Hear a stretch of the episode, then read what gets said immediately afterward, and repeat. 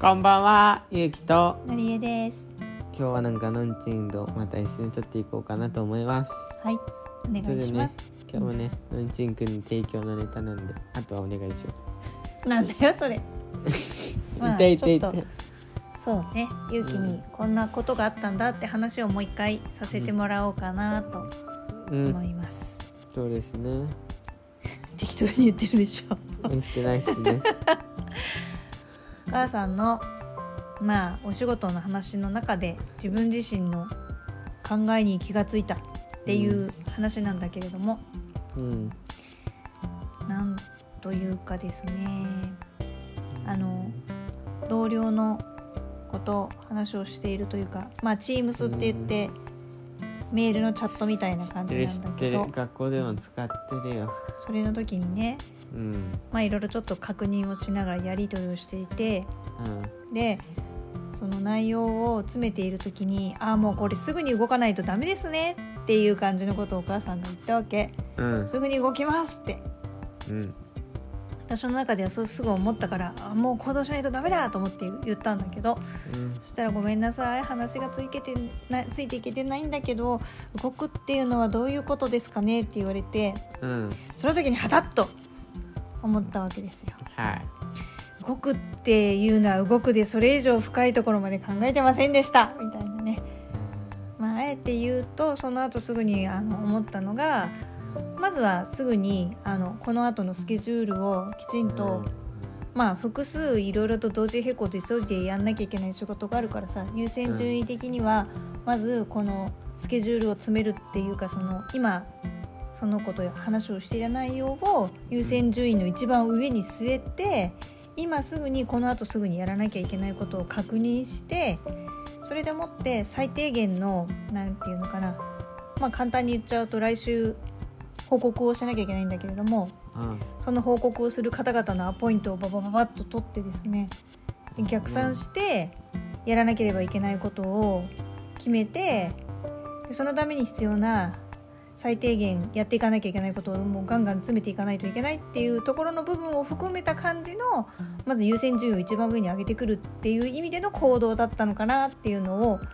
その行動って具体的にどういう意味って言われた時に初めてあまあそういう感じかなっていうところまで私は考え出したと。なるほど。まあなんかお母さんは感覚でそう言ってくるタイプだもんねどっちかそうねそうね。僕はどっちかっていうとその会社の同僚の人みたいなタイプの方だからどっちかっていうと。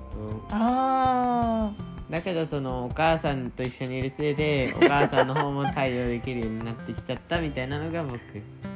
ハイリハイブリッド勇気と呼んでくだあさハイブリッドゆきくんい何でしょうか。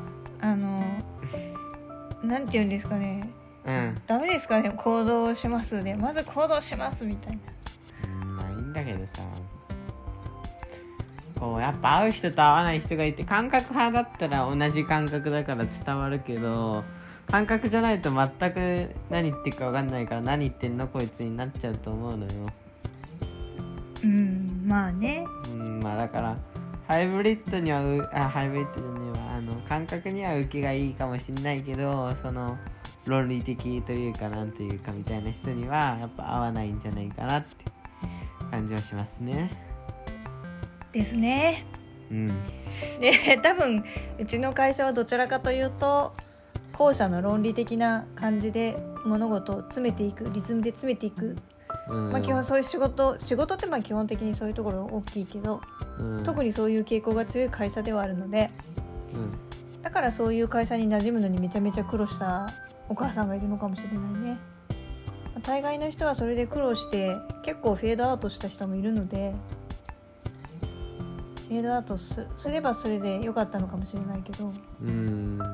そういう意味で言うとなんか変なところを頑張っちゃうというかなんとか馴染むぐらいまでは馴うん染む力があったというか、馴染むね、うん、いいか悪いかは全然別だけどね。